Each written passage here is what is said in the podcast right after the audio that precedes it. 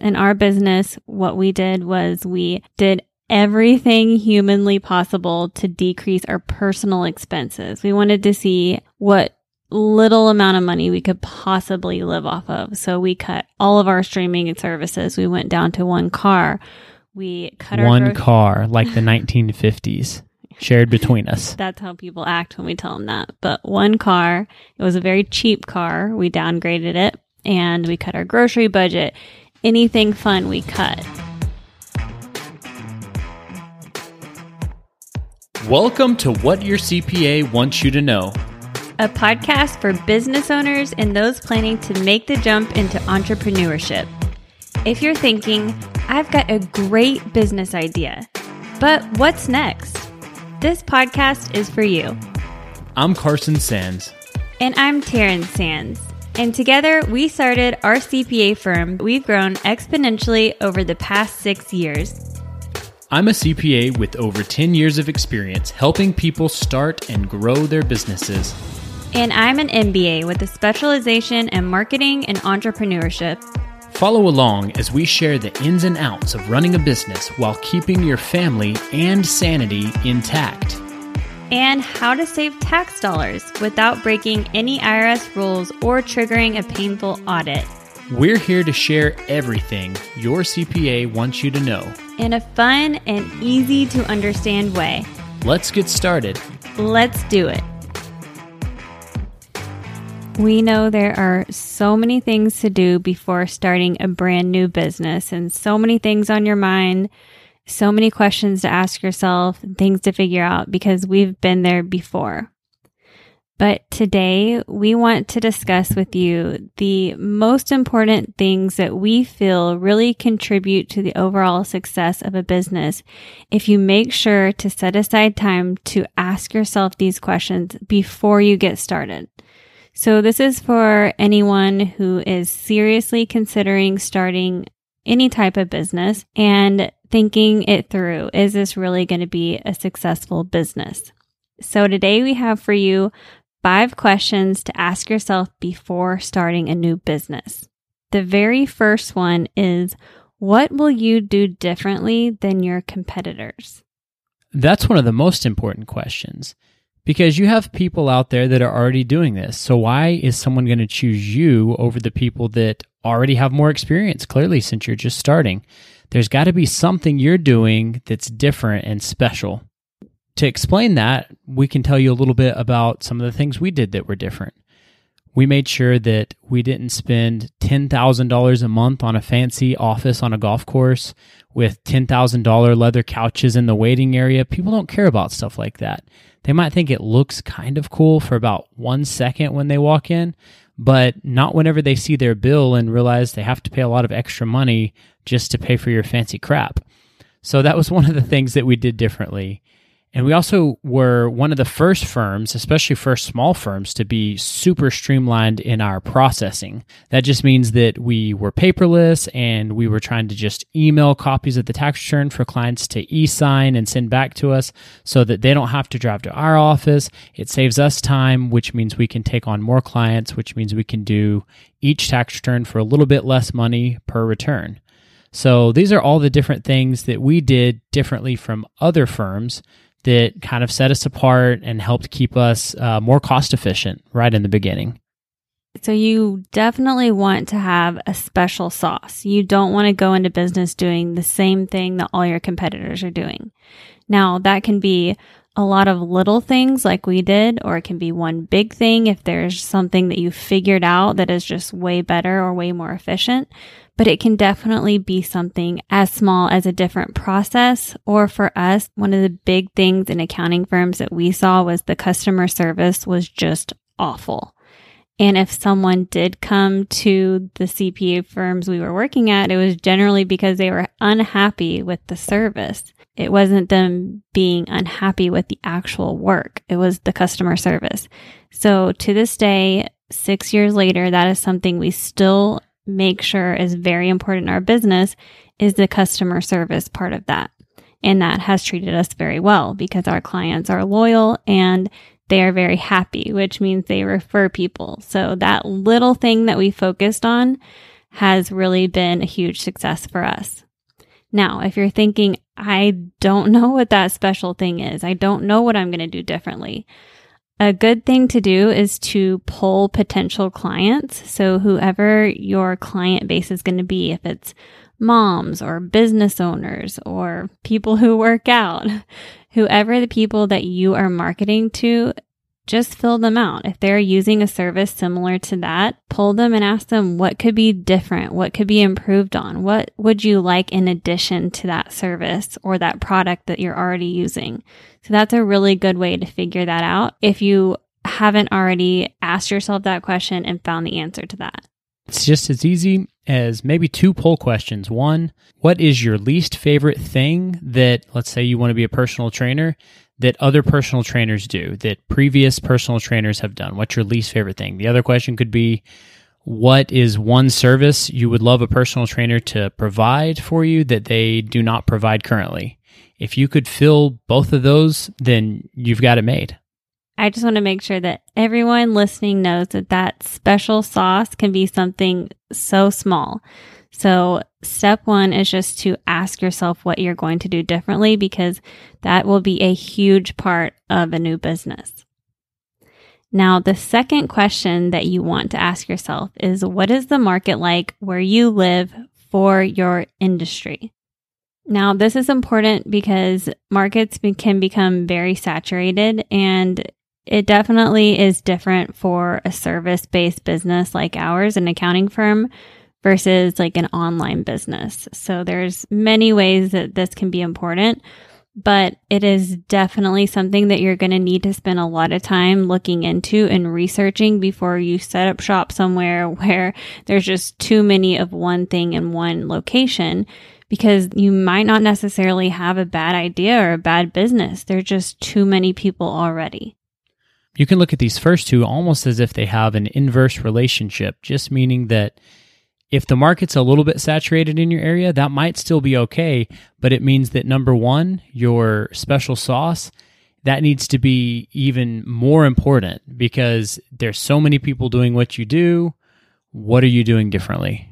So, one example of that, because what we did when we started our firm was we were in a large impact area and we thought this is not really a great place to open a new firm because it would be really difficult for us to get our name out there and just have a lot of competition. So we actually moved to a different area where we knew there was a need for a new CPA firm what that did for us was that when we moved here and we started our business, our business grew very quickly because there was this need. There was this supply shortage of a service. So if that is an option for you for a service based business or a business where you have a location, that is a huge factor in the overall success of a new business. You know, we were in a an urban area, and so our idea of not having a big expensive office when you're you're surrounded by big fancy buildings where accounting firms operate out of, it might not have worked as well there. But when we moved to a more rural area, half the people out here are farmers and welders, and they operate out of their own backyard, uh, either in their own little shop or, or they operate on their own land. And so to them, having somebody operate in a little building next to their house didn't seem so strange. So maybe that was one of the reasons it worked so well. Yeah, I do think we got a lot of negative feedback on that initially because when you say accounting firm, people just assumed we were going to rent out a nice space and provide all of these amenities when you come in and have a nice waiting area. That's just what people are used to. And so we did get some negative feedback on that of people thinking that it just wouldn't take well. And we saw very quickly that that just was not the case. We also weren't going to dress up every single day.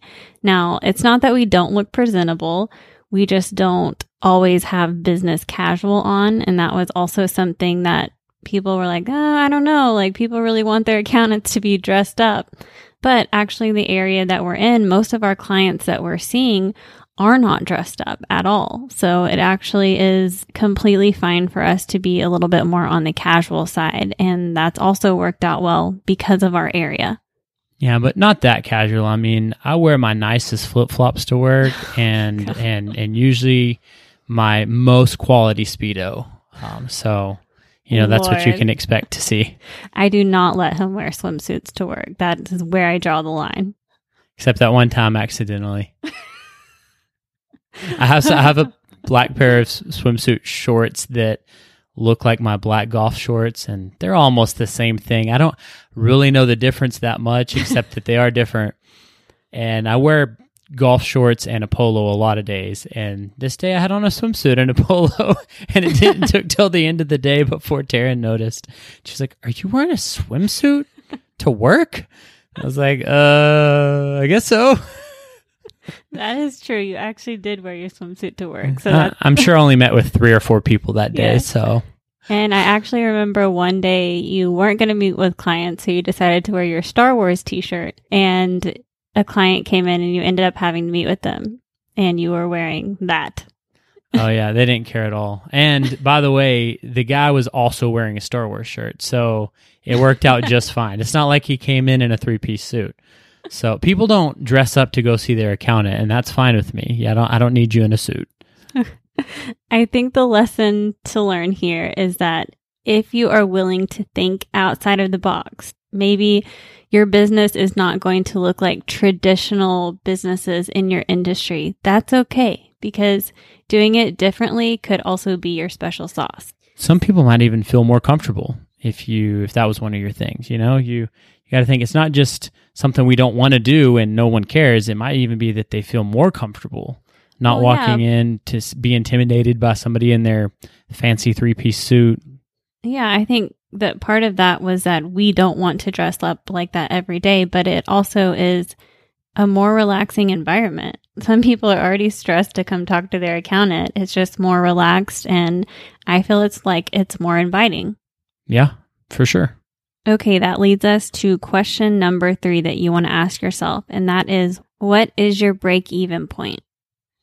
Right. Now, this could mean a couple of things. So, if you start a business but your spouse is still working, then your break even point, assuming you can live off your spouse's income, is your break even point is just how much you need to earn to pay for the expenses of your business to where you're at least not losing money. That's pretty simple, but it can get more complicated if you do what we did and decide to both quit your jobs and start a business. Your new break even point is how much you need to pay the business expenses and to keep up with your personal bills, or you're not going to be able to eat. First, I think it's very important to actually explain what the break even point is in accounting terms. Sure. So break even is just where you're not making money and you're not losing money. Or another way of looking at it is your total sales is equal to your total expenses. So that when you calculate the numbers, you didn't make a profit, but you didn't lose money either. So let's say you charged $100 for all the work you did, but it cost you $100 in expenses to make that money, then that is your break even point. So you need to make over a hundred dollars to actually start making a profit. That's right. And that's such an important number because as long as you can make it outside of work, off of either your spouse's income or just savings that you have, then your break even is a great spot to shoot for because at that point, now you have all the time in the world. You're not losing money. So you have plenty of time to figure out how to turn that break even into a profit. But if you're losing money up until that point, it can be tricky because how long can you sustain that before it, before you have to quit? And you also need to consider at the very beginning that break even is going to be a lot harder to reach than just like a daily break even because that needs to include your upfront investment. So we needed to buy some computers and desk and things to outfit the office. So we weren't really making money until we recouped all of those costs. And another thing that kind of goes along with the break even is depending on the type of business that you're opening, the break even could be a lot. It could take you a long time to hit break even. You need to know what that is. And the reason that you need to know what that is is because you need to make sure that you have enough time to prove your concept.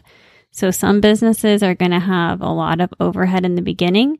So it's going to take you a little bit longer to get to that break even point. But whatever business is, you need to make sure that you're giving it enough time to get there. So if that's six months, maybe that's a year, maybe that's two years. If you don't give yourself enough time to prove your concept, why even bother? That's right. Now, in, in most service based businesses, I would plan for that to be less than six months or don't do it. Uh, there could be certain exceptions, like doctors are service based, but sometimes they have to buy MRIs or equipment that costs hundreds of thousands of dollars. But for the most part, I would try to avoid anything in that space unless you can get your money back pretty quickly. But there's other businesses where that's never going to happen. Heavy equipment, it's going to be a year or two years minimum, or maybe longer, depending on. I mean, if you're buying a crane, it might take you five years to make your money back. And for service based businesses, for us, when we need a computer, it was very quick for us to hit that break even point. Right. The thing that we see over and over again is people jump in and they don't have a safety net or they weren't realistic with their time frame then they immediately just shut down and they're like oh it just didn't work out so or they start borrowing money but then when they finally start making a profit then they have so much debt that the money's still going out the door and they don't have any money to live off of and they're always behind yes those two things really do go hand in hand your break even point and giving yourself enough time to prove your concept. You can do that so many ways. You either have to save a lot more money before you start, or cut your expenses a lot, or do both, which is what we did. In our business, what we did was we did everything humanly possible to decrease our personal expenses. We wanted to see what little amount of money we could possibly live off of. So we cut all of our streaming services. We went down to one car. We cut one gro- car, like the 1950s, shared between us. That's how people act when we tell them that. But one car, it was a very cheap car. We downgraded it and we cut our grocery budget. Anything fun we cut. Now, we could add those back slowly, but we knew that we could live off like this low, low amount. So that was step one yeah, I, I wish we still lived off of that low, low amount. Sometimes life was simple. Right. But that was our safety net. We knew that we could make it if we made that much money just to sustain our family.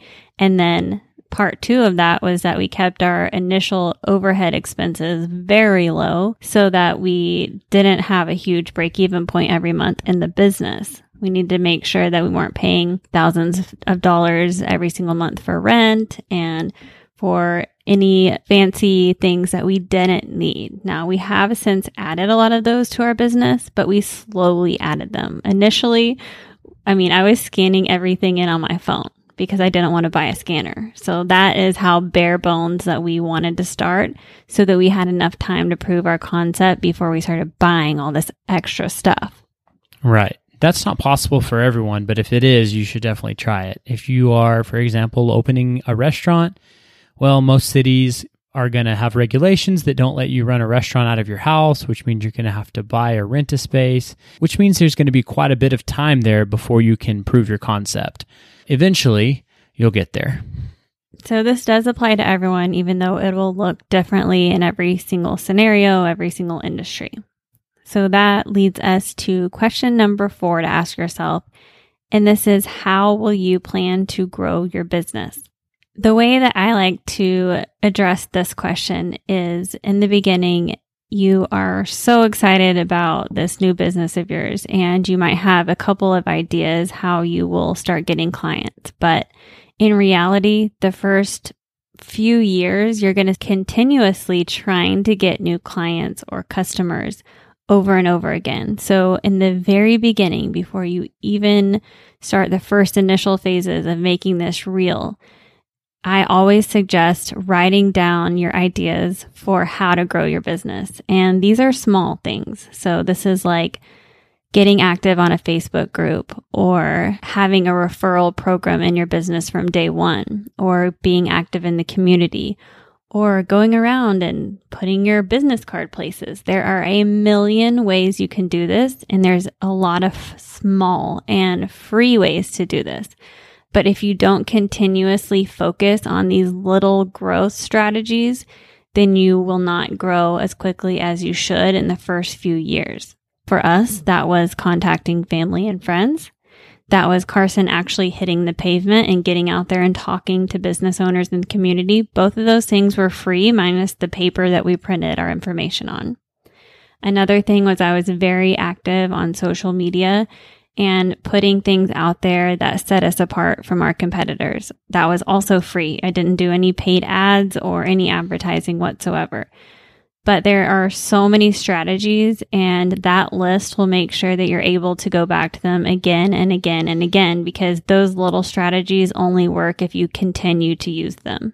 That's true. And I remember when you were doing all that to bring in new clients and it's just like you, you have to keep putting in the work. Even when you finally have a little bit of extra money and we might have wanted to spend seven dollars a week to boost the facebook you know reach or anything like that it was still like it was almost like it would double it.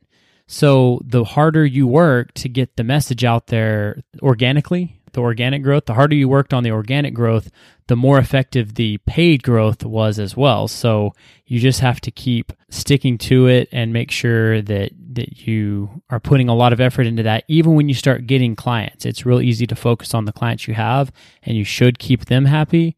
But until your book is full, then you need to make sure you're still advertising and bringing in new clients. Yeah, I think the most important thing is not to lose focus and to continue to readdress those. So we could see easily after a few months which of these growth strategies are really actually working, which one's doing the best. And for us, it was our special sauce. It was we were getting a lot of referrals. And the reason why they were referring us was because they had a great customer service experience with our firm.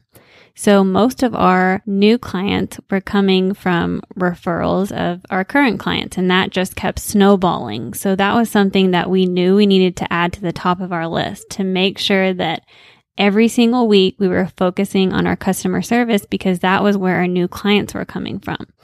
Now that doesn't mean that we didn't use all of the other growth strategies too.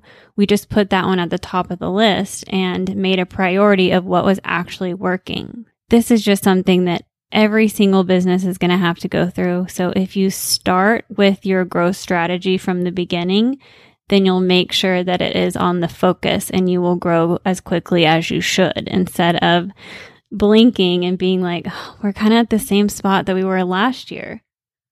So that leads us to the last question you should ask yourself Who are your ideal customers? Who are your big goal customers, the people that if you could just have them as a client tomorrow, who would that person be? And I'm not talking about celebrities, and unless that's the space you're in, you know, if you're a an agent or something, but I'm talking about realistically in your city or in your area, who would you want if you could just snap your fingers and have them? Make a plan to get them. The first part of that question was who is your ideal client? So, an example of that, ours was an ideal client would be business owners. So maybe if you have a coffee shop, an ideal client might be the moms that take their kids to this school because that's where I'm going to be located. That ideally you would have all the moms come to your coffee shop from that school. The second part of that question is if you did get business owners or if you did get the moms, who would be just like the big fish to get? And I recommend getting a piece of paper and actually writing this stuff down. Don't just think it in your mind. Make a list. So, where are all these clients going to come from? And for us, we started with family and friends that owned businesses so that we could work with those types of people that kind of already knew our experience. And then you go from there. But for you, write down a list of at least five, ten people that's your ideal client and your ideal space that you're trying to serve. And then definitely write down those really, really big ones that you want to get. That's true. And spoiler alert for the coffee shop example, it's the president of the PTO, the parent teacher organization. If you can get her to come every day and drink coffee, she'll bring her friends with her most of the days too. So you're going to have a lot of built in customers there. Right. And that could also be, let's say, maybe there's a local influencer or somebody, somebody that has some pull in the community or that people are watching what they're doing. You want to get your word out there. So maybe you get them to come to your coffee shop and they share a picture. That could definitely create some growth. So you're going to have a lot different people on your list than we did, but we did make this list together and we can happily say that we've gotten a few people of our big people on our list that we wanted to be clients. Yeah, definitely. So, just to recap, the five questions in a list here what will you do differently? Or what is your special sauce? What is the market like where you live? Is it too saturated? Is there a need for what you do there? Third, what is your break even point? Fourth, how will you grow your business? And number five, who are your ideal customers? These are the questions that we see really contribute to the success of brand new businesses that we work with every single day and will definitely be a huge factor in any new business in any industry. And some of them might seem obvious, but that doesn't mean you're doing what you're supposed to do to make them happen. So write them down and brainstorm, and that will make you intentional about making all of these things happen. Yeah, I do think that some of these are obvious, and you might have read these over and over if you pull up an article or something.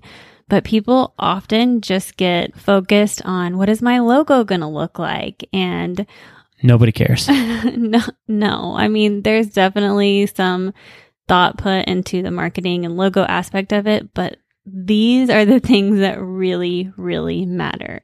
We've seen that logos can be shit. And if you have a great service and a really special sauce, you're still going to be successful. So these would be at the top of the list.